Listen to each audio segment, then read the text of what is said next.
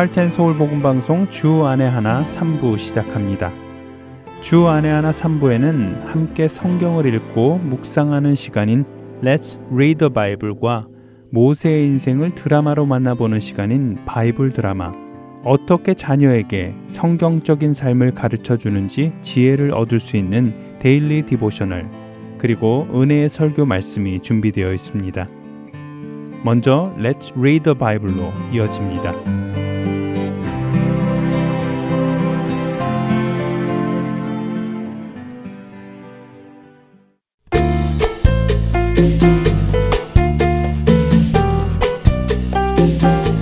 시청자 여러분 안녕하세요. Let's Read the Bible 진행의 한매진입니다. 예수님을 구주로 영접한다는 것은 어떤 의미일까요?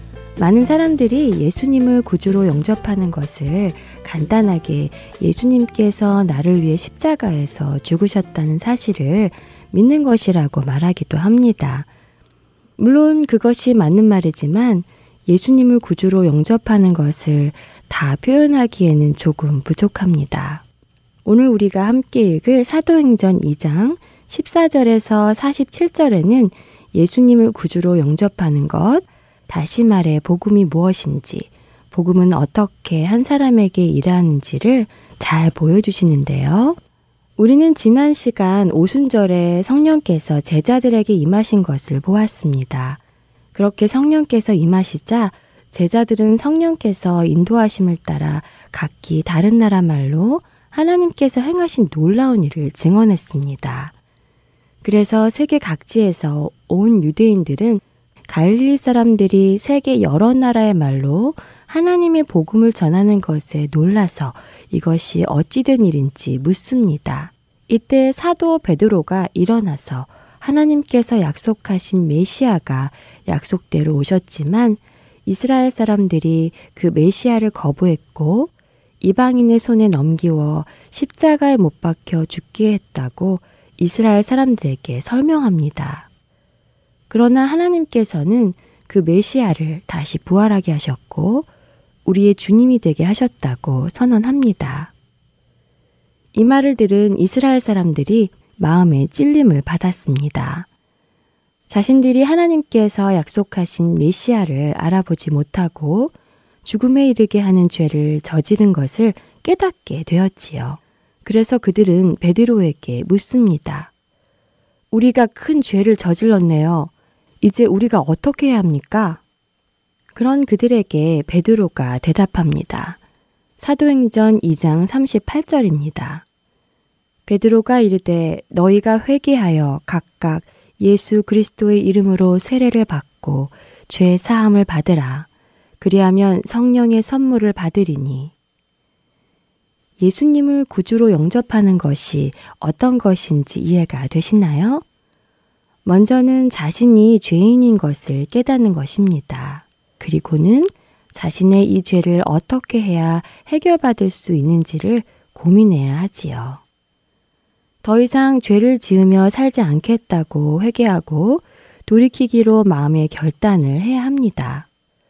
그렇게 마음의 결정이 되면 그 사람은 예수 그리스도의 이름으로 세례를 받습니다. 세례를 받는다는 것은 이제는 내가 물속에 들어가는 세례를 통해 예전에 나는 죽고 예수님을 통해 다시 태어난다는 것을 의미하지요.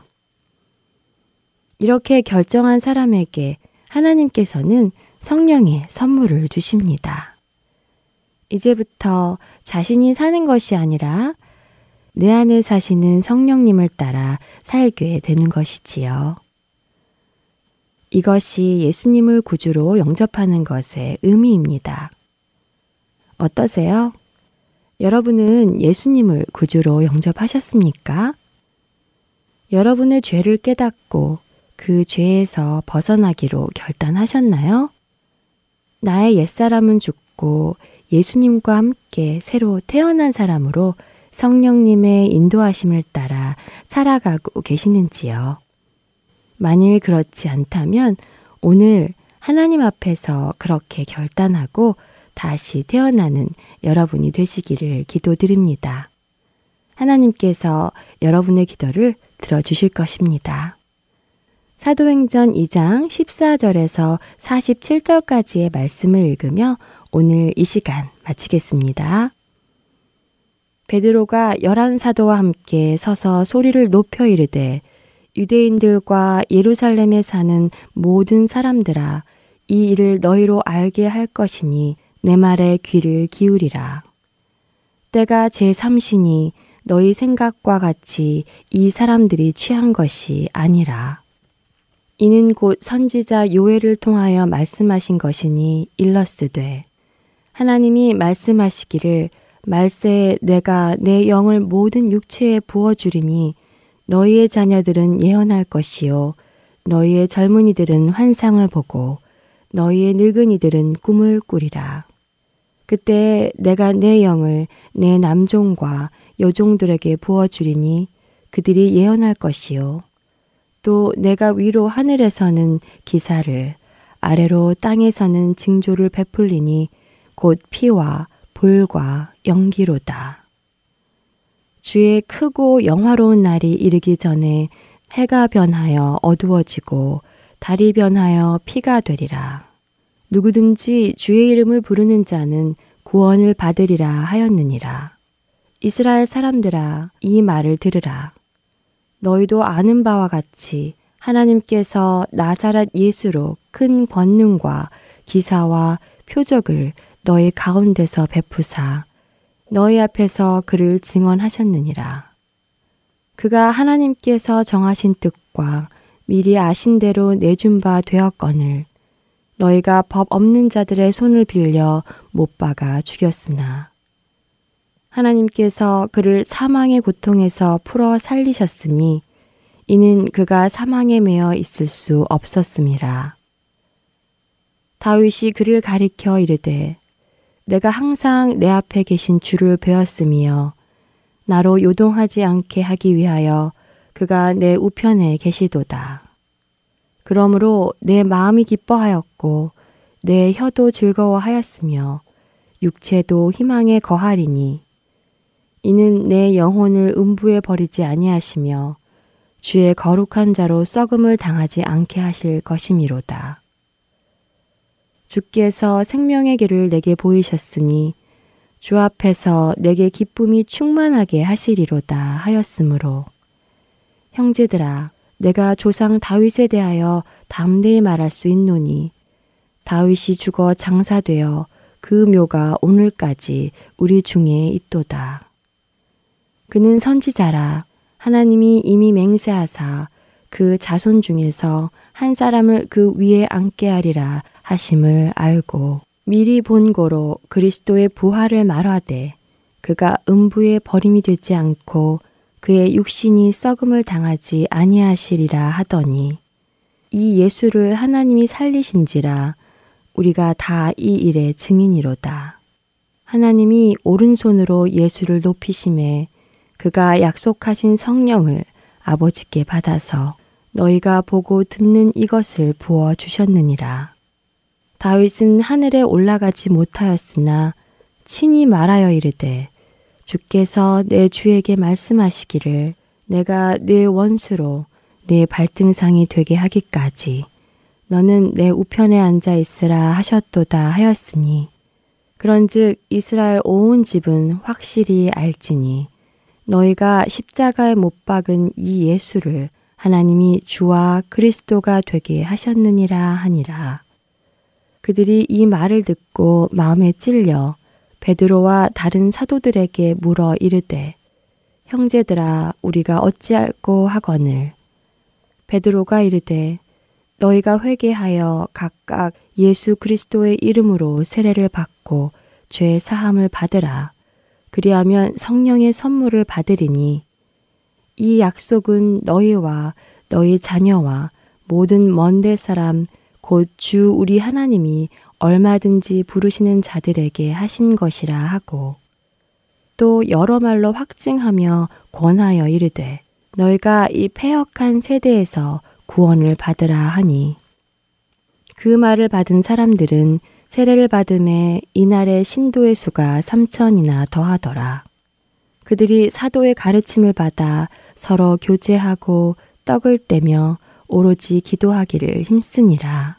사람마다 두려워하는데 사도들로 말미암아 기사와 표적이 많이 나타나니 믿는 사람이 다 함께 있어 모든 물건을 서로 통용하고 또 재산과 소유를 팔아 각 사람의 필요를 따라 나눠주며 날마다 마음을 같이하여 성전에 모이기를 힘쓰고 집에서 떡을 떼며 기쁨과 순전한 마음으로 음식을 먹고 하나님을 찬미하며 또 온 백성에게 칭송을 받으니 주께서 구원받는 사람을 날마다 더하게 하시니라. Let's Read the Bible 오늘은 사도행전 이 장 십사 절에서 사십칠 절까지 읽었습니다. 다음 시간에 뵙겠습니다. 안녕히 계세요.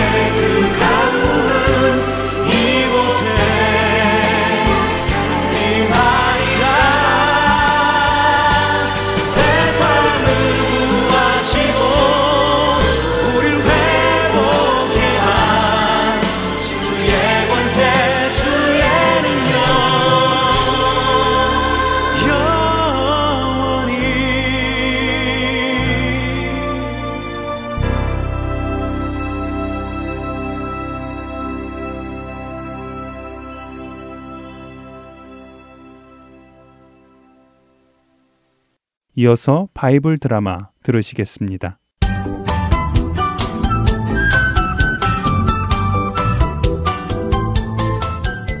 시청자 여러분 안녕하세요.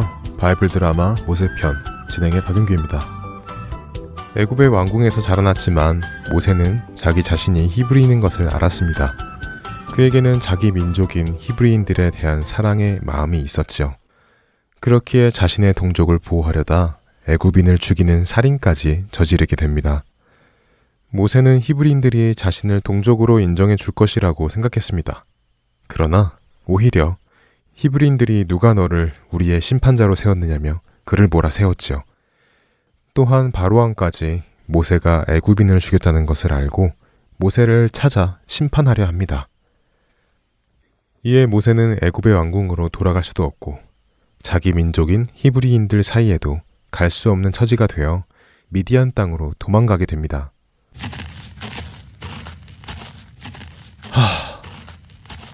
며칠째 제대로 먹지도 못하고 이렇게 걸으니 정말 힘이 드는구나. 목도 마르고. 오! 저 멀리 목자들이 양떼에게 물을 먹이는 우물가가 보인다. 아, 이제 살았구나. 모세는 급하게 우물가로 뛰어갑니다.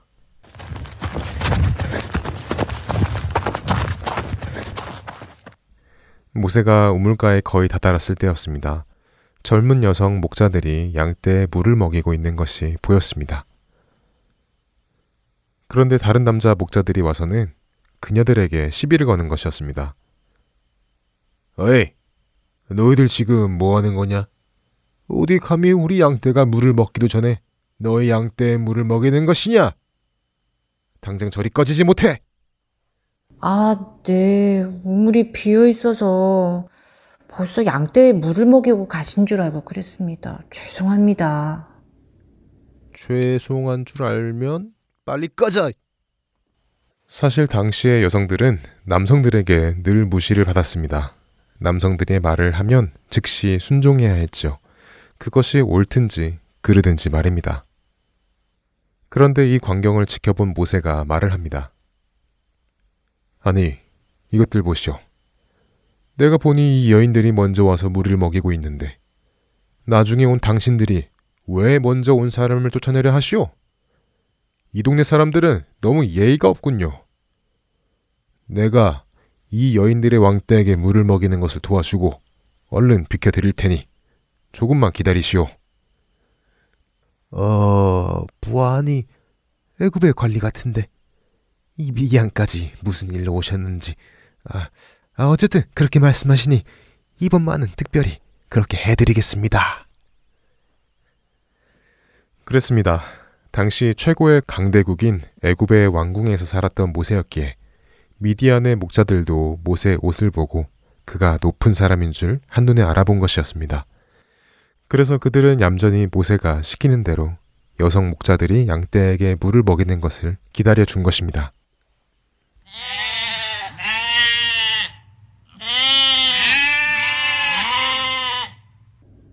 어, 감사합니다. 덕분에 양떼에게 빨리 물을 먹일 수 있게 되었습니다. 사실 저희가 먼저 와도 저 사람들이 늘 양떼에게 먼저 물을 먹여서 저희는 몇 시간씩 기다려야 할 때도 있었거든요. 정말 감사합니다. 아, 그런 일이 있었군요. 감사하긴요. 당연히 할 일인데요. 양떼에게 물을 다 마시게 한 여성들은 모세에게 인사를 하며 집으로 돌아갔습니다. 집으로 돌아간 그녀들을 그녀들의 아버지는 깜짝 놀라며 맞습니다.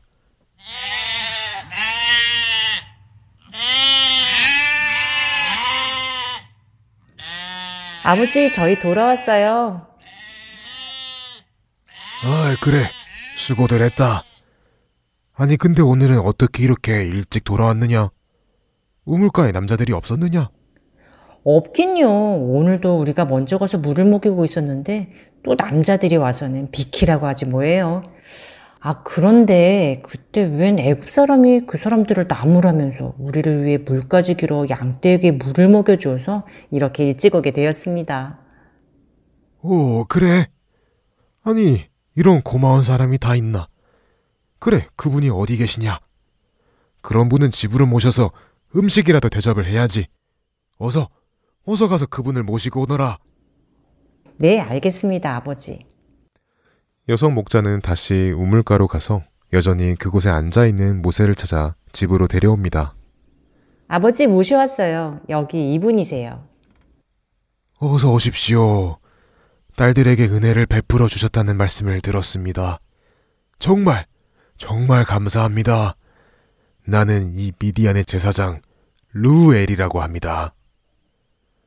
아, 뭐 별로 한 것도 없는데 이렇게 초대해 주시니 제가 오히려 감사합니다. 저는 애굽에서 온 히브리인 모세라고 합니다. 뭐 말씀드리기 어려운 사정이 있어서 애굽을 떠나 살 곳을 찾다가 뭐 여기까지 오게 되었죠. 그런 저를 이렇게 맞아주시니 정말 감사합니다. 오, 새로 살 곳을 찾는다고요? 정말 잘 되었군요. 그렇다면 우리 집에서 함께 삽시다. 갈 곳 없는 저를 이렇게 받아주신다니 정말 감사합니다. 정말 정말 감사합니다. 모세가 미디안의 제사장 르우엘의 집에 함께 살겠다고 하자 르우엘은 자신의 딸 십보라와 모세를 결혼시킵니다. 십보라와 결혼한 모세는 아들을 낳고는 내가 타국에서 객이 되었다 하고 그 이름을 게르솜이라고 짓고는 장인 루엘의 양을 치며 미디안에 살기 시작합니다. 바이블 드라마 모세편, 다음 시간에 뵙겠습니다. 안녕히 계세요.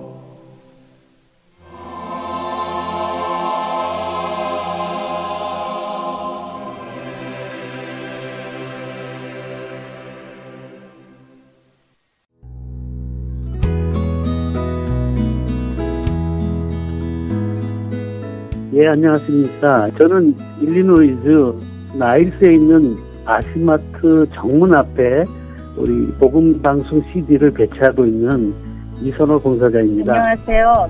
멤피스 테네시 타겟샵 오리엔탈 마켓을 하는 신종순입니다. 네, 저는 버지니아 세나빌 지역의 김영배입니다.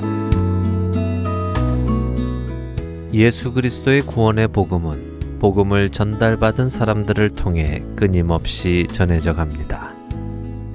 여러분도 복음의 전달자가 되실 수 있습니다. 복음 전파 사역에 동참하실 분들은 전화번호 육공이 팔육육 팔구구구로 연락 주시기 바랍니다.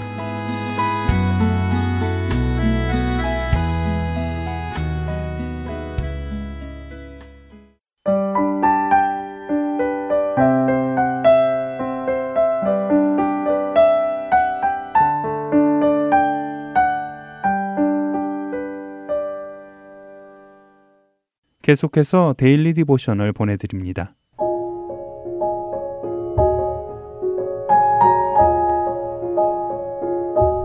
애청자 여러분 안녕하세요. 데일리 디보셔널 진행의 최소영입니다. 우리 자녀들은 보물을 하늘에 쌓아두라고 하신 예수님의 말씀을 잘 알고 있나요? 이 말씀은 어떤 의미이며 자녀들의 삶에서 어떻게 적용할 수 있을까요?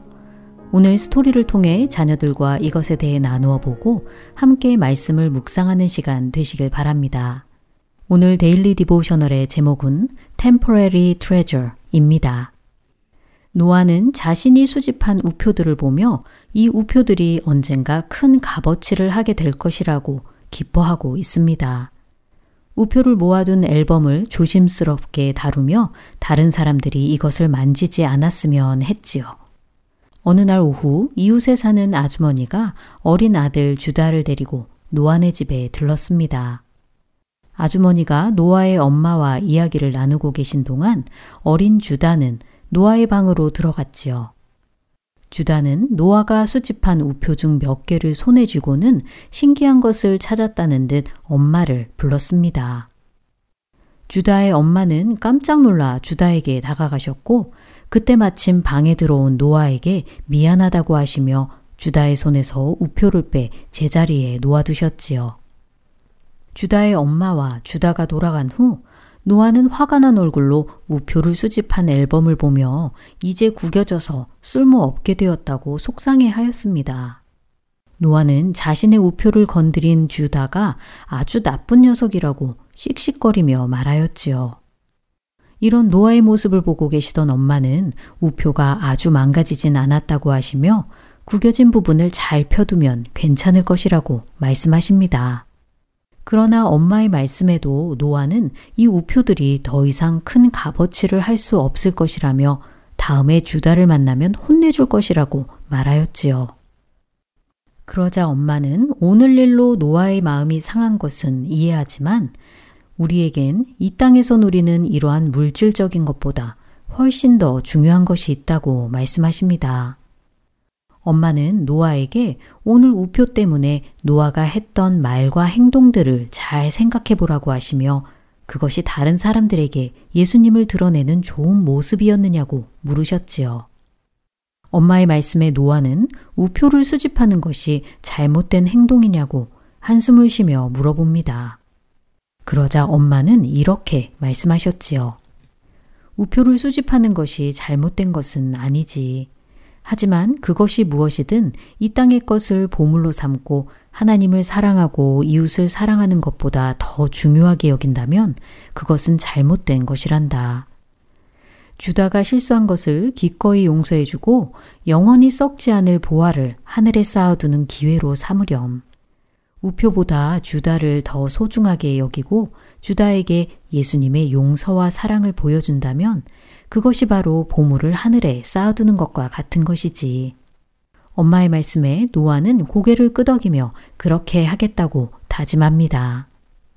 오늘 노아의 경우처럼 혹시 우리 자녀들도 하나님을 사랑하고 이웃을 사랑하기보다 이 땅의 것들을 보물로 삼아 더 중요하게 여기는 것들은 없는지 함께 나누어 보시기 바랍니다. 하나님은 우리에게 이 땅에서 누릴 수 있는 물질적인 것들도 허락하셨습니다. 그러나 그러한 것들에 너무 집착해서는 안 될 것입니다. 그것들은 모두 일시적이고 유한한 것이기 때문이지요. 우리에게 가장 중요한 것은 하나님께서 예수님을 통해 우리에게 허락하신 영원한 생명이며 그것을 예수님과의 깊은 관계 가운데 날마다 누리고 다른 사람들에게도 이것을 알게 하는 것입니다.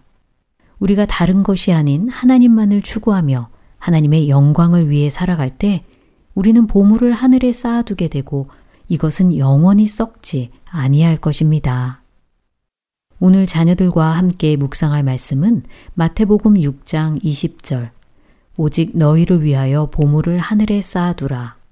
거기는 좀이나 동록이 해하지 못하며 도둑이 구멍을 뚫지도 못하고 도둑질도 못하느니라 입니다. 우리 자녀들의 눈이 오직 예수님만을 바라보길 소망하며 오늘 데일리 디보셔널 마칩니다. 안녕히 계세요.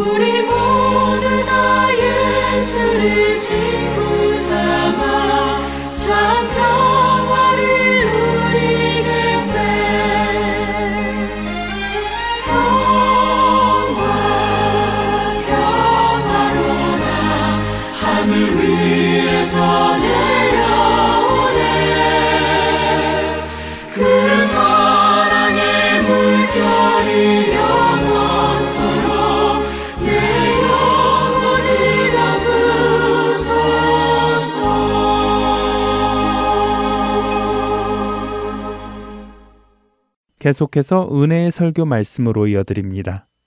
경기도 성남시 선한목자교회 유기성 목사님께서 일월 삼 주 동안 신년 특별 설교를 해주고 계십니다. 오늘은 그 마지막 시간으로 이사야서 일 장 십구 절에서 이십 절의 본문으로 순종으로 막힌 담을 헐라 라는 제목의 말씀을 전해주십니다. 은혜의 시간 되시기 바랍니다.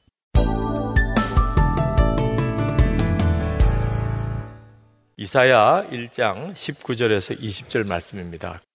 너희가 즐겨 순종하면 땅의 아름다운 소산을 먹을 것이요 너희가 거절하여 배반하면 칼에 삼켜지리라. 여호와의 입의 말씀이니라. 아멘. 어느 목사님이 참 말 안 듣는 아들, 개구장이 아들이 있어서 한 번은 단단히 혼을 내려고 매를 들었는데 차마 못 들이겠는 겁니다. 눈물을 뚝뚝 흘리는 아들을 보고 그 아이에게 매를 못 대고 자기의 종아리를 때렸어요. 맞아야 돼. 그런데 아빠가 대신 맞을 거야. 아이가 막 얼마나 놀라는지, 자기가 맞는 것은 너무 두려워했었는데 아버지가 아버지 자신을 때리니까 아이 충격을 받은 것 같았어요. 목사님 생각하기에는 얘가 변했겠구나 그런 기대가 되더래요. 근데 어느 날 거실에서 막 아빠 하고 소리를 지르는 아이 소리가 들려서 무슨 일인가 하고 나가봤더니 엄마가 매추를 들고 때리려고 하고 있는 겁니다. 아빠를 불렀어요. 엄마가 나 때리려고 그래. 대신 맞아줘. 목사님도 너무 당황스럽다. 이게 아닌데, 이렇게 하려고 한 게 아닌데 아이는 이제 자기가 맞을 일을 아빠가 대신 맞아주는 거라고 생각한. 어떻게 해요? 일관성이 있어야지 아이를 교육하려면. 그래서 아내에게 처음 매를 맞아봤다는 거예요. 안타깝게도 정말 믿는데, 아, 믿기는 확실하게 믿죠. 하나님 나 사랑하시고 독생자 주셨고 예수님 나 위에 십자가에 보배 같은 피 흘려 주셨고 내 죄를 주님이 대신 져 주셨고 확실하게 믿지요. 믿기는 모를 거 하나도 없지요. 그런데 역사는 안 나타나요. 내 삶 속에 아무 역사는 안 나타나요. 그럴 수 있다는 걸 아셔야 돼요. 회개는 했어요. 믿기는 믿었는데 왜 역사가 안 나타나는 거죠? 그게 진짜려면 반드시 순종으로 나가야 하는 거예요. 내가 정말 죽었고 예수님이 나와 함께 계신 것을 내가 정말 믿게 됐다면 당연히 그 다음에는 순종이 되는 거예요. 순종이 되는 걸 보고 그 믿음이 진짜 믿음인지를 알게 되는 겁니다. 여러분, 어떤 교인이 요한계시록 삼 장 이십 절을 읽고 질문을 해 오셨어요. 분명히 나는 예수님이 내 마음에 계신 것을 믿는데 예수님은 왜 여전히 문 밖에 서서 문을 두드리시는 건가요? 이런 질문을 하시는 거예요. 답은요, 완전한 순종이에요. 주님이 정말 내 안에 계신 게 정말이라면, 그래서 내가 마음의 문을 열고 주님을 영접한 게 맞다면 그럼 완전한 순종을 주님께 드리는 것. 그런데 완전한 순종을 주님께 드리지 못하고 있다면 여전히 지금 마음을 연 게 아닙니다. 주님이 내 안에 계시다 내가 백 번 고백해도 아무 역사가 안 일어나는 이유입니다. 믿음이 순종이 되지 못한 것. 그런 믿음을 야고보 사도는 죽은 믿음이라. 믿기는 분명히 믿어요. 예수님 나와 같이 계시다. 그런데 그게 죽은 믿음이라는 거예요. 왜? 열매가 없으니까. 믿음의 당연한 결론이 안 나오니까. 내게 순종이 없으니까. 예수님은 영접을 했는데 순종이 뒤따라오지 않으니까 성령께서 근심하시는 거예요. 주님이 말씀하셨습니다. 누가복음 육 장 사십육 절에 너희는 나를 불러 주여 주여 하면서도 어찌하여 내가 말하는 것을 행하지 아니하느냐. 지금 우리 안에 계신 주님이 여러분에게 하시는 말씀이에요. 너는 나를 주여 주여 하면서 어째서 내가 말하는 것은 행하지 않느냐. 알코올 중독자에게 나쁜 소식이 있고 좋은 소식이 있습니다. 나쁜 소식은 자기가 생각한 것보다 더 나쁘다는 거예요. 자기가 알코올 중독자들은 자기가 그렇게 나쁜 사람인 줄 몰라요. 술을 그저 좀 좋아하는 게 흠이면 흠일까 이런 정도로 생각. 자기가 생각한 것보다 훨씬 나빠요. 그게 나쁜 소식이에요. 좋은 소식은 뭐죠? 자기는 자기가 생각한 것보다 더 나빠요.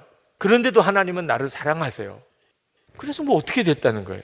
아무것도 달라진 게 없어요. 그렇다고 해서 뭐 변화가 된 게 아무것도 없어요. 왜 그렇죠? 그 알코올 중독자가 하나님이 나를 그럼에도 불구하고 사랑하시는 것을 정말 믿게 되면 그러면 비로소 자기가 고백을 하게 돼요. 내가 알코올 중독자입니다. 아내에게 여보 내가 알코올 중독이야. 자녀들에게 아빠가 알코올 중독이다. 속해 식구들에게 또는 친구에게 나 알코올 중독이야. 나 내 힘으로는 도무지 벗어날 수가 없어. 내가 여기서 벗어나고 싶은데 어떻게든지 좀 나를 도와줘. 그러면 그는 벗어날 수 있어요. 이끄는 대로 순종해서 나오면 그는 비로소 알코올 중독에서 벗어나요. 나는 내가 생각하는 것보다 훨씬 더 나쁜 존재고 그럼에도 불구하고 하나님은 나를 사랑하시고 여기까지 끝나면 그건 아직도 진짜 은혜가 아니에요. 정말 하나님이 나를 사랑하시는 게 믿어졌다면 그 다음엔 이제 나와야죠. 주님이 나를 고쳐주시겠다는데 주님 저 고쳐주세요. 사람들 앞에 이제는 뭐 감추고 아니라고 말하지 않아야 하는 거죠. 솔직하게 회개하고 그리고 도와주세요. 그러면 그대로 순종해 나가면 그가 고침을 받는 겁니다. 예수님께서 주님은 포도나무고 우리는 가지라고 그랬습니다. 그러니까 우리는 그저 주님께 붙어만 있으면 열매는 저절로 맺는 거예요. 그건 아무것도 안 해도 된다는 뜻이 아닙니다. 예수님은 포도나무고 나는 가지고 우리가 예수님에게 붙어만 있으면 그러면 열매를 많이 맺는다. 어, 그럼 가만히 있으면 열매를 맺겠네. 주님 해보세요. 해보시라니까요. 그게 아니라는 거예요. 여러분 주님이 내게 붙어 있으면 이라고 말씀하셨는데 그냥 저절로 붙어지는 거라면 말씀하실 필요도 없어요. 내게 붙어 있으면 그 말은 내가 주님께 붙어 있기를 위해서 우리가 해야 할 일이 있다는 겁니다. 우리는 분명히 예수님을 구주로 영접했지만 우리의 육신 속에는 끊임없이 주님과 떨어지려고 하는 무서운 욕구가 일어나고 있어요. 주님과 상관없이 살고자 하는 무서운 충동이 우리 속에 계속 일어나고 있다니까요. 그러니까 나는 죽었습니다. 매사에 항상 누구를 대하든 나는 죽었습니다. 이렇게 고백하라는 이유는 그게 바로 예수님께 붙어 있는 거예요. 나는 죽었습니다. 유혹이 올 때, 시련이 올 때, 두려움이 올 때, 염려가 올 때, 내가 정말 용서할 수 없는 사람을 만날 때 예수님에게 붙어 있으면 그러면 열매를 맺는다니까요. 반드시 주님의 역사가 나타난다니까요. 그때 어떻게 하는 게 붙어 있는 거지요? 나는 죽었다고 분명히 고백하고 그리고 순종의 걸음을 내딛는 거예요. 주님 말씀하시기를 내 안에 거하라 그렇게 말씀하셨는데 역시 저절로 내 안에 주님 안에 거해지는 게 아닌 거예요. 만약에 저절로 주님 안에 거해지는 거라면 주님께서 내 안에 거하지 아니하면 바깥에 버려져 마르나니 이렇게 말씀하실 필요도 없는 거예요. 주님 안에 거하는 일은 우리가 해야 할 일이 있는 겁니다. 여러분 어떻게 하는 게 주님 안에 거하는 거지요? 나는 죽었습니다. 그리고 나와 함께 계시는 주님을 믿음의 눈으로 바라보는 거예요. 그래서 이십사 시간 주님을 바라보자고 그렇게 권하는 거예요. 나는 죽고 예수로 사는 믿음, 그런 믿음을 왜 꼭 가져야 하는 거죠? 그게 바로 주님 안에 거하는 것이기 때문에. 그러면 주님이 우리 안에 거하시고 그리고 우리 안에서 주님이 많은 열매를 맺으시겠다고 하신 겁니다. 빌립보서 이 장 십이 절에 사도 바울은 항상 복종하고 두렵고 떨리는 마음으로 살라고 하셨어요. 그러므로 나의 사랑하는 자들아 너희가 나 있을 때뿐 아니라 더욱 지금 나 없을 때에도 항상 복종하여 두렵고 떨림으로 너희 구원을 이루라. 여러분, 여러분이 죽었는지 분명하게 확인할 수 있는 게 하나 있습니다. 순종이 소원이 되는 겁니다. 순종하고 싶어. 정말 주님께 순종하고 싶어. 주님의 뜻을 잘 모르게 있어서 내가 지금 순종을 못하는 거지. 주님의 뜻이라고 하면 나 무조건 순종할 거야. 아주 순종을 하고 싶은 마음이 속에서부터 간절하게 일어나는 사람은 그가 정말 죽은 사람, 예수님으로 사는 사람이야. 순종이 너무너무 두려워. 괜히 잘못 순종했다가 또 저 선교지를 끌려갈 것 같아. 이런 방정맞은 생각 안 하고. 순종하겠다 그러면 순교하랄까 봐 순종도 제대로 하겠다고 말도 못하고 이런 정도 수준이었는데 순종이 너무너무 원해요. 순종으로 살고만 싶어요. 이건 정말 분명한 성령의 역사죠. 여러분 천국에 왜 가고 싶으세요? 천국에 왜 가고 싶으세요? 지옥이 너무 뜨거워서? 그건 너무 뜨거워. 나 뜨거운 건 싫어. 그래서 시원한 천국에 가기를 원하는 겁니까? 지옥이 너무 뜨겁다고 그래서 천국 가기를 원하는 거예요? 한번 여러분 곰곰이 생각해 보세요. 왜 천국에 그렇게 가려고 하는지. 도대체 왜 그렇게 천국을 가고 싶어 하시는지. 천국은 어떤 곳인가? 항상 하나님과 함께 하는 곳입니다.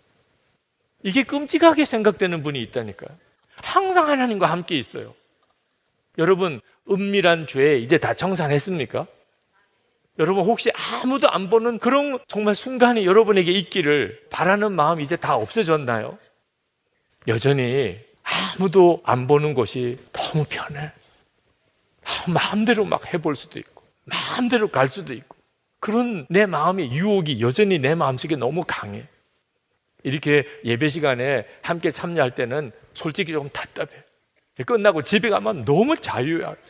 막 마음대로 어질러 놓고 천국에 왜 가려고 그래요? 아니 그게 좋으시면 하나님과 계속 같이 살아야 된다니까. 아, 세상에 그런 답답한 일이 어디 있어. 그래서 나 천국에 안 가. 이렇게 정말 무서운 말을 하는 사람도 있는 거예요. 왜? 그 사람들이 듣기를 천국은 계속 하나님을 찬양만 하면서 영원히 하나님을 찬양만 하면서. 그건 정말 끔찍한 일이에요. 그렇게 생각하는 사람이 있다니까. 영원히 하나님을 찬양만 하고 사... 어, 그럼 나 지옥 갈래. 이러는 사람이 있다니까요. 천국이 천국까지 느껴지지 않는 사람이 있어요. 하나님과 함께 그분은 왕이세요. 하나님이 왕이신 것이 천국이에요. 하나님이 왕이신 것이 너무 좋은 사람. 순종이 기쁨이에요. 순종하고 싶어요. 이제는 하나님께 시키는 대로 그렇게 살고 싶어요. 주님께서 말씀하신 대로 살고 싶어요. 하던 내 삶의 모든 것이 순종이고 말도 순종이고 행동도 순종이고 싶어요. 그런 분들은 이미 여기서 하나님의 나라를 살기 시작한 거예요. 마음대로 살고 싶어요. 좀 마음대로 하고 싶어요. 하나님께 기도하는 것도 좀 마음대로 그렇게 할 수 있도록 내게 돈도 주시고 지위도 주시기를. 결국은 내 마음에 소원하는 것은 내 마음대로 해보고 싶어요. 누가 통제하는 거 싫어요. 누가 왕이 있는 것도 나는 싫어. 누가 항상 나에게 부담스러운 어떤 존재가 나와 함께 계시는 게 난 너무 싫어. 나는 그냥 자유하고 싶어. 마음대로 한번 좀 살고 싶어. 천국은 왜 가려고 그러는 거예요? 아니 세상에 그런 식으로 살고 싶다면 천국은 왜 가려고 하는 거예요 도대체? 천국은 하나님과 눈과 눈을 대면하면서 사는 곳이에요. 그러니 여러분 마음속에 순종이 소원이 되는 것은요, 이건 엄청난 일이에요. 순종이 소원이 돼서 어느 순간에 내게 하나님께 순종하는 게 소원이에요. 순종하고 싶어. 성령께서 하시지 않으면 일어날 수 없는 일이라니까. 여러분 우리는 삶의 마지막 순간에 주님 앞에 서겠지만, 그러나 엄밀히 말하면 매일 매 순간 우리는 주님 앞에 사는 거예요. 그리고 매일 매 순간 주님 앞에 살지 않으면 결국 마지막 순간에 우리는 주님의 보좌 앞에 설 수 없어요. 그러니 우리가 순종의 삶을 산다는 것은 이건 사실 엄청난 일입니다. 우리의 영혼이 살고 죽는 문제예요. 여러분 영생을 얻었다는 게 뭐지요?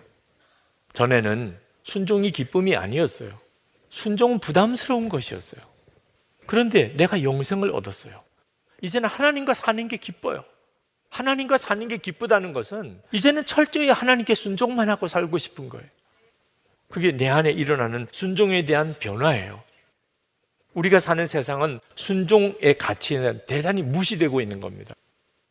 여러분, 여러분의 아이들이 학교 가서 여러분이 가서 여러분 아이에게 이렇게 다른 사람에게 소개한다고 합시다. 우리 아이는 이 학교에서 가장 순종적인 아이예요. 그러면 어떤 느낌이세요? 약간 불쌍해 보이는. 우리 학교에서 가장 순종적이래. 그 말은 어떤 뜻이냐면 창의력도 없고 지도력도 없고 뭐 진취성도 없고 앞으로 가능성도 없고 지도자 될 어떤 역량도 없는 아이. 아주 평범하고 착하고 그런 아이, 그런 정도. 아, 얘가 밥벌이는 제대로 할까? 이 살벌한 세상에서 걱정만 되는 아이. 우리 학교에서 제일 순종적인 아이래. 그런 느낌이라니까요. 순종이라는 느낌이 우리에게는 별로 이렇게 마음의 소원이 되는 성품이 아니에요. 저는 우리 교회에서 가장 순종적인 아내예요. 약간 불쌍해 보여요. 가장 순종적이래. 우리 교회에서 나는 가장 순종하는 아내예요. 나보다 남편에게 더 순종하는 그런 아내는 없을 거예요. 그러면요, 많은 사람들이 아우 참 귀하네요. 말은 그렇게 하면서도 참 불쌍하게 사시는구나. 그런 느낌이라니까요. 순종하고 산다는 일이 결코 우리에게는 뭐 바라고 사모하고 소원할 만한 가치가 아니라니까. 그런데 여러분 주님과 함께 정말 동행하고 살면서부터는 이게 완전히 달라져요. 주님과 함께 동행하는 삶에 있어서 최고의 가치는 순종이에요. 순종함으로 주님은 내게 왕이 되세요. 내가 순종하니까 내 속에 생수의 강이 흘러 넘치게 되는 거예요. 우리가 할 수 있는 건 아무것도 없어요. 우리 스스로가 어떤 창의적인 생각을 해야 되고, 우리 스스로가 어떤 우리 문제를 극복해야 되고, 남보다 뛰어나다는 걸 증명해야 되고, 그럴 이유가 없어요. 우리에게 요구되는 것은 오직 주님이 나와 함께 계시니 이제는 주님께 완전히 순종만 하는, 말을 해도 생각을 해도 무슨 행동을 해도 나는 순종만 하는, 그때 우리는 더 이상 우리의 삶을 사는 게 아닙니다. 그게 복음이에요. 나는 죽고 예수로 사는 게 그렇게 좋은 이유예요. 하나님과 나 사이에 있는 담이 완전히 무너집니다. 이스라엘 랍비에게 우리 한국의 아주 유명한 목사님 한 분이 그 랍비를 만나서 그런 이야기를 했습니다. 당신들은 한 주일에 이십사 시간 꼼짝없이 아무것도 못하고 그냥 가만히 쉬기만 해야 한다니 참 안타깝습니다. 얼마나 힘드십니까? 그랬더니 그 랍비가 하는 이야기가, 잘못 알고 계십니다. 우리는 이십사 시간을 정말 아무것도 안 하기 위해서 이십오 시간을 아무것도 안 합니다. 혹시라도 조금이라도 그 일 분 일 초라도 어길까 봐 이십오 시간 동안 하여튼 금요일 저녁부터 토요일 저녁까지 아무것도 안 합니다. 목사님이 좀 이상하게 느낌이 왔어요. 자기는 너무 불쌍하다고 이야기를 했는데 본인은 그걸 정확히 지키기 위해서 그렇게까지 한다니, 아니 하루 종일 아무것도 안 하고 놀지도 못하고 장사도 못하고 얼마나 힘듭니까? 손해도 많고. 그랬더니 그 랍비가 하는 이야기가 껄껄 웃으면서, 저는 그 안식일을 이십사 시간 온전히 지키는 것 때문에 삽니다. 저는 굉장히 바쁩니다. 어떤 때는 밥 먹을 시간도 없이 바쁩니다.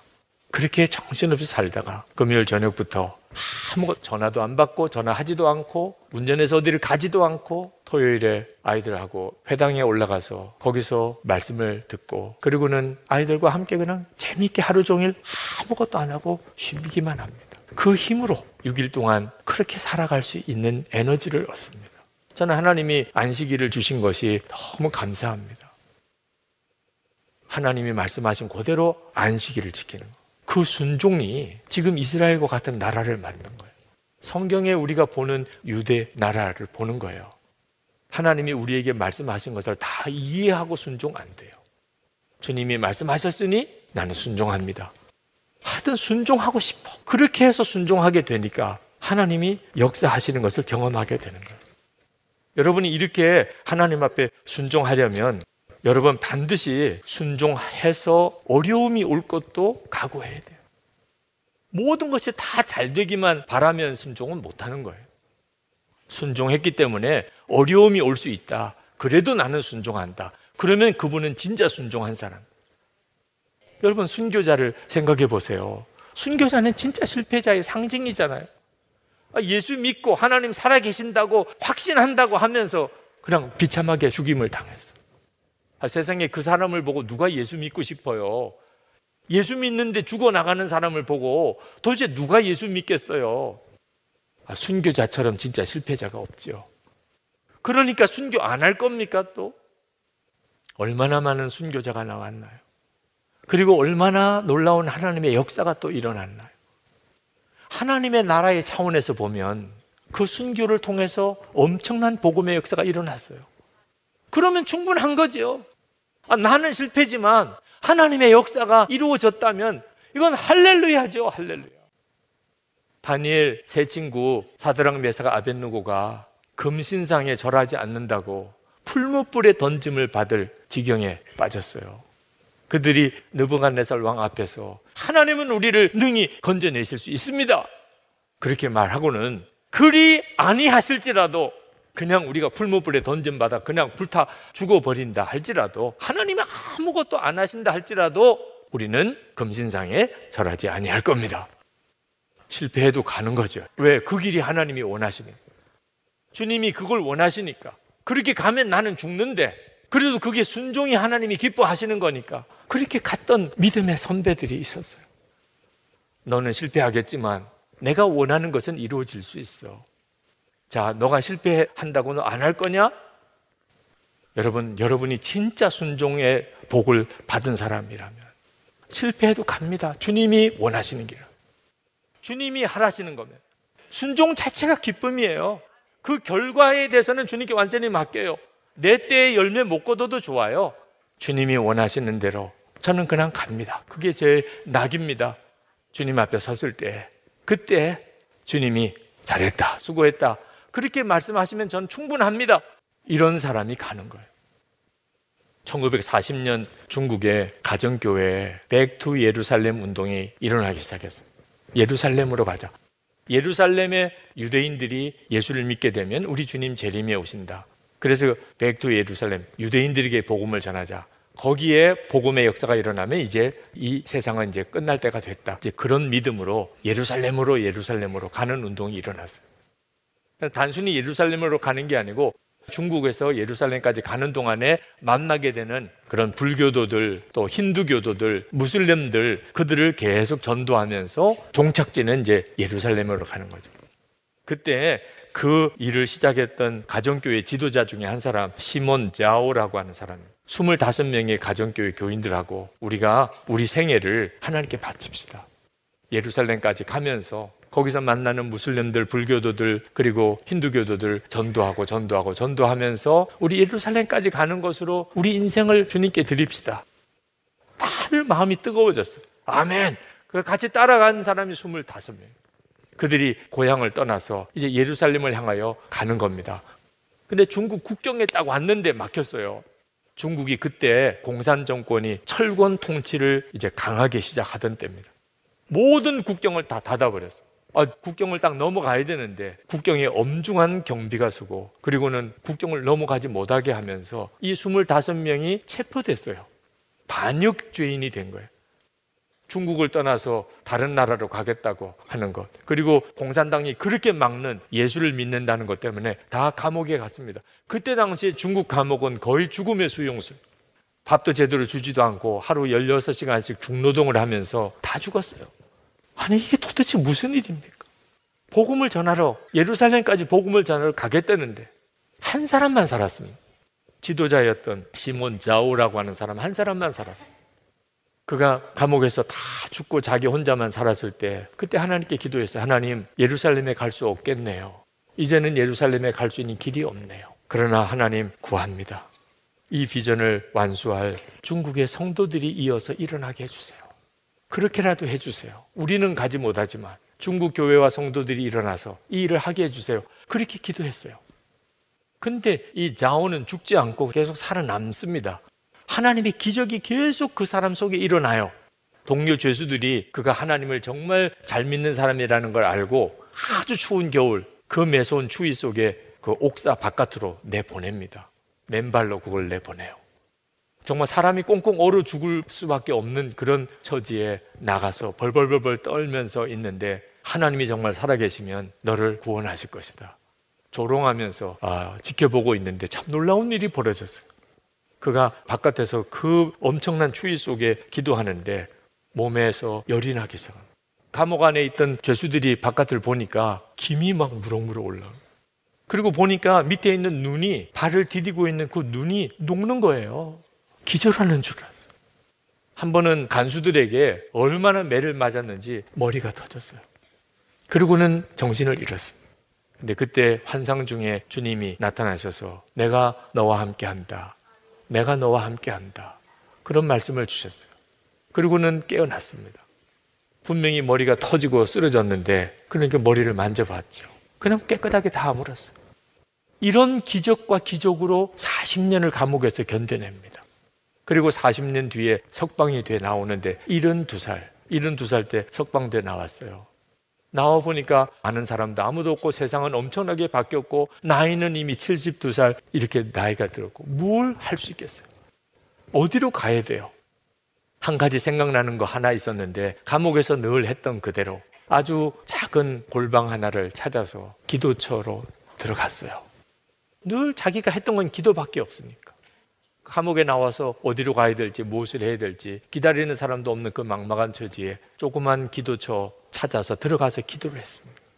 거기서 어느 성도를 만났어요. 자기도 기독교인이래. 그러면서 이 시몬 자오가 하는 이야기를 들었어요. 감옥에서 사십 년 동안 지냈던 이야기를. 엄청 놀랐어요. 그리고 자기 가정교회 지도자에게 가서 사십 년 동안이나 중국 감옥에서 믿음을 지킨 사람이 있다고. 그러냐? 한번 만나보자. 만나서 그분이 이야기를 듣고 보니까 너무 놀라운 거예요. 왜? 그때 가정교회 안에 큰 부흥이 일어나고 있었습니다. 중국에 다시 복음의 문이 열리면서 가정교회가 엄청나게 부흥이 일어났어요. 그런데 자기들이 이렇게 큰 부흥이 갑자기 임한 이유를 몰랐어요. 근데 자오라고 하는 사람이 그 감옥에서 하나님께 기도했어요. 우리는 예루살렘에 가지 못하지만 중국 교회가 일어나서 많은 중국 교회 성도들이 예루살렘으로 그렇게 전도자로 가게 해달라고 거기서 기도했다는 거예요. 그래서 그 자오에게 우리 가정교회마다 돌아다니면서 당신이 감옥에서 경험했던 거, 겪었던 일, 그리고 기도했던 것을 이야기해달라고. 그게 하나님이 우리에게 주시는 말씀이라고. 처음에는 이 시몬 자오가 그렇게 하는 것에 대해서 마음이 주저함이 있었대요. 내가 뭔데 교회마다 다니면서 간증을 할까 했어요. 그런데 아, 이것이 하나님이 전하라고 하는 메시지구나. 그리고 그는 다니면서 십삼 년 동안 죽기까지 중국 가정교회들을 찾아다니면서 하나님께서 세계 복음화를 위해서 중국 교회를 쓰시려고 하신다. 그리고 나에게 그렇게 기도를 시키셨다. 나는 예루살렘에 가지 못했지만 예루살렘에 가는 수많은 중국 교회와 성도가 일어나기를 그렇게 내 마음속에 소원을 주셨다. 지금 중국 교회에 엄청난 핍박이 일어나는데 또 상상이 안 될 정도로 엄청난 선교 운동이 일어나요. 선교 중국 이공삼공, 제가 옆에서 지켜보면서 정말 이건 하나님이 하시는 일이야. 그 무서운 핍박 중에 중국 교회 자체가 아직도 온전히 서지 못한 것 같은데 그들의 가슴 속에는 선교의 불이 있어요. 우리 한국 교회는 비교도 안 될 정도예요. 그 중국 교회 지도자들과 중국 교회 성도들이 세계의 복음을 전해야 된다. 우리가 세계의 복음을 전해야 된다. 한국 교회 아니에요. 이제는 중국 교회더라고. 그 열정은 정말 엄청난 것이에요. 시몬 자오라고 하는 사람은 실패자로 끝나는 것 같았어요. 그의 마음속에 주신 하나님의 명령은 하나도 이루어지지 않은 것 같았어요. 그러나 그 이십오 명이 예루살렘까지 갔었다면 아마 몇 마을들은 복음을 전했을 겁니다. 지금은 전체 중국 교회가 일어나고 있어요. 하나님께서 엄청난 일들을 일으키셨어요. 어떻게 이게 가능하죠? 실패해도 순종합니다. 순종 자체가 기쁩니다. 주님, 저는 그냥 순종하고 싶습니다. 그런 마음을 가지면 하나님이 우리를 그렇게 쓰세요. 나는 죽고 예수로 사는 것이 이제는 복음인 줄 분명히 알았고 예수님이 나와 함께 계시는 증거가 너무 분명하고 내가 그렇게 주님을 바라보니 이제는 나는 순종만 하고 싶어. 여러분, 우리가 정말 그렇게 살기 시작하면 우리의 가정과 일터, 사회, 우리 나라, 한국 교회 어떤 일이 벌어지겠어요? 순종만 하기를 원하는 사람, 여기 계신 여러분 한 사람 한 사람이 진짜 순종을 정말 기도하는, 하나님 완전한 순종이 내 소원이에요. 그리고 오늘 그 응답을 여러분이 정말 받게 되면 무슨 일이 일어나겠습니까? 순종은 애를 써서 되어지는 게 아닙니다. 어떤 여성도님이 그러시더라고요. 목사님, 남편에게 순종하려고 아무리 애를 써도 안 된다는 그 심정을 충분히 이해하겠어요. 아마 이 자리에 계신 여러분들 부부 사이에도 서로 순종하는 게 안 돼서 힘든 분, 부모와 자녀 사이에도 그렇게 사랑하는 가족들끼리 사이인데도 순종이 안 되는 게 힘든 분들이 계실 거예요. 근데 아셔야 돼요. 순종은 애써서 할 수 있는 게 아닙니다. 애쓰면 애쓸수록 순종은 결국은 못하는 거예요. 순종은 그럼 어떻게 되는 거죠? 즐거워야 하는 거예요. 순종 자체가 즐거워야 순종이 되는 거예요. 그래서 오늘 우리에게 주신 이사야 일 장 십구 절에 너희가 즐겨 순종하면 땅의 아름다운 소산을 먹을 것이다. 즐겨 순종하면이라고 그런 거예요. 순종이 즐거워야 돼요. 이건 전적으로 성령님의 역사예요. 아니 도대체 도대체 어떻게 순종이 즐거울 수 있어요? 어떻게 순종이 안 되는 남편에게 순종하는 게 즐거울 수 있어요?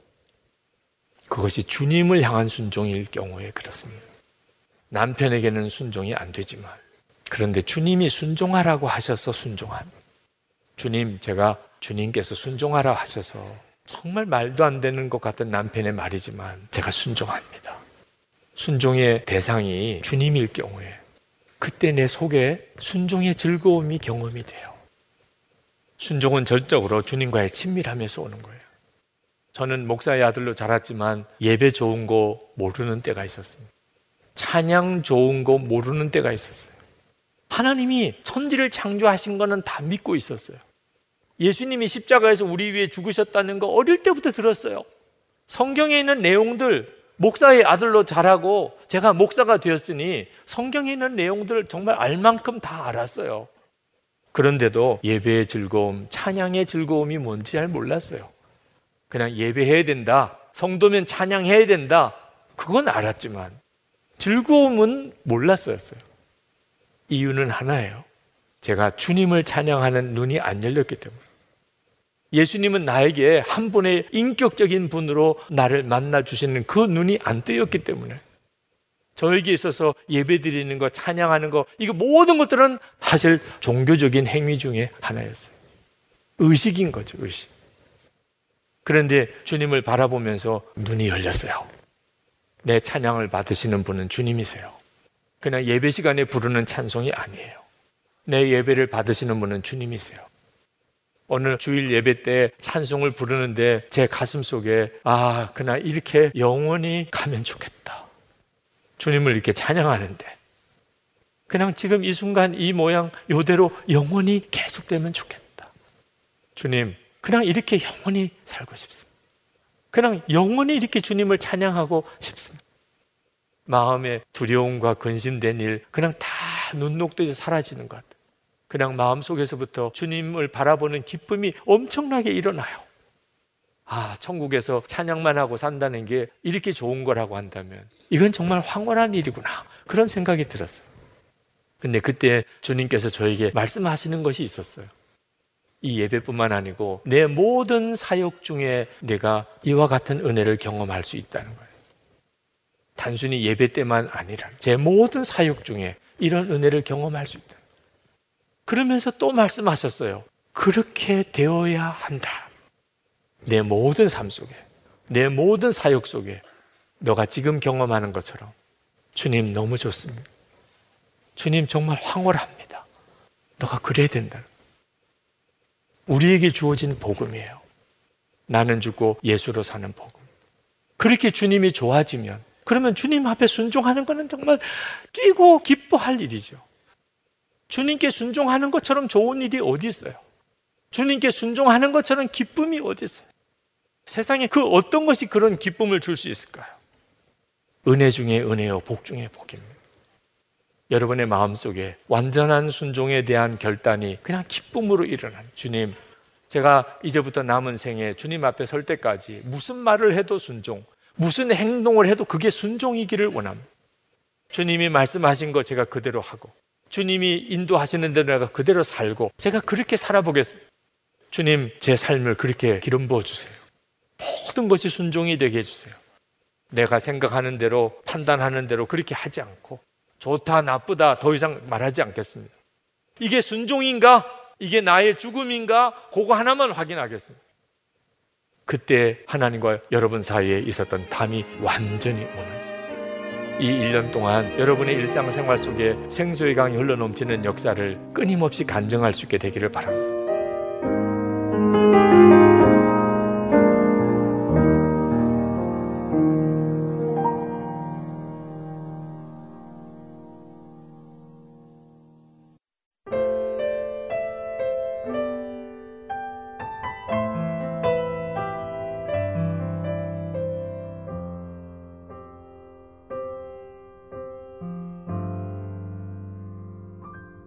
순종하는 그 길은 쉽지만은 않습니다.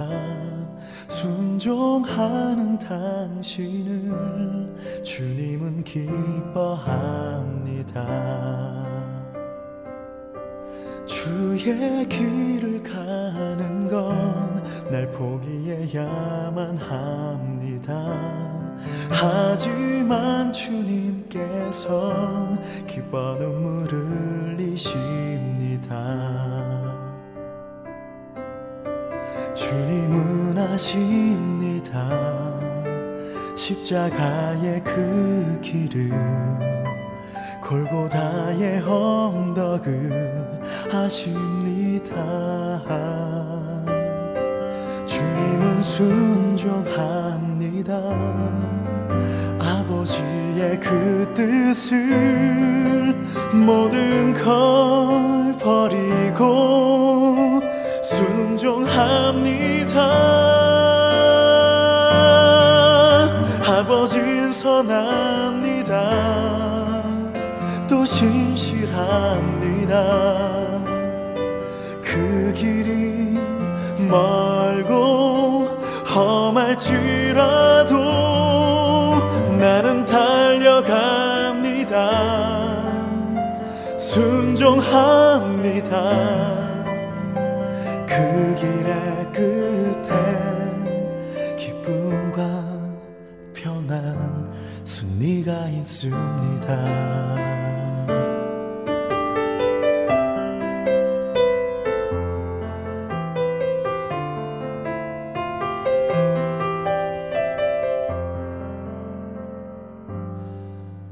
아버지 뜻이거든 나는 순종합니다.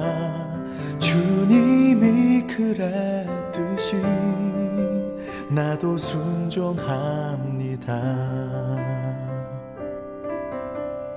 세상을 만드신 사랑밖에 모르는 그분이 바로 내 아버지입니다. 그분의 뜻이라면 나는 달려가겠네. 그 길 끝에는 승리가 있으니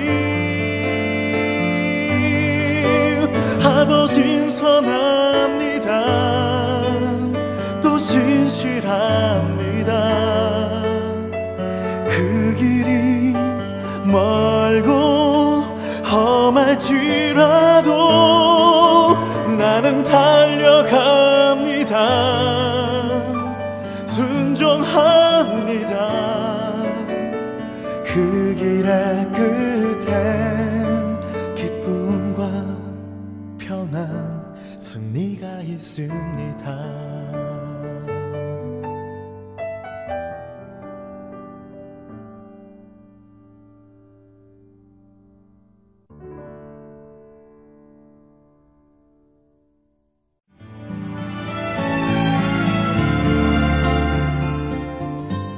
주 안에 하나 삼 부 준비된 순서는 여기까지입니다. 청취해 주신 여러분들께 감사드립니다. 다음 주에 다시 뵙겠습니다. 안녕히 계세요.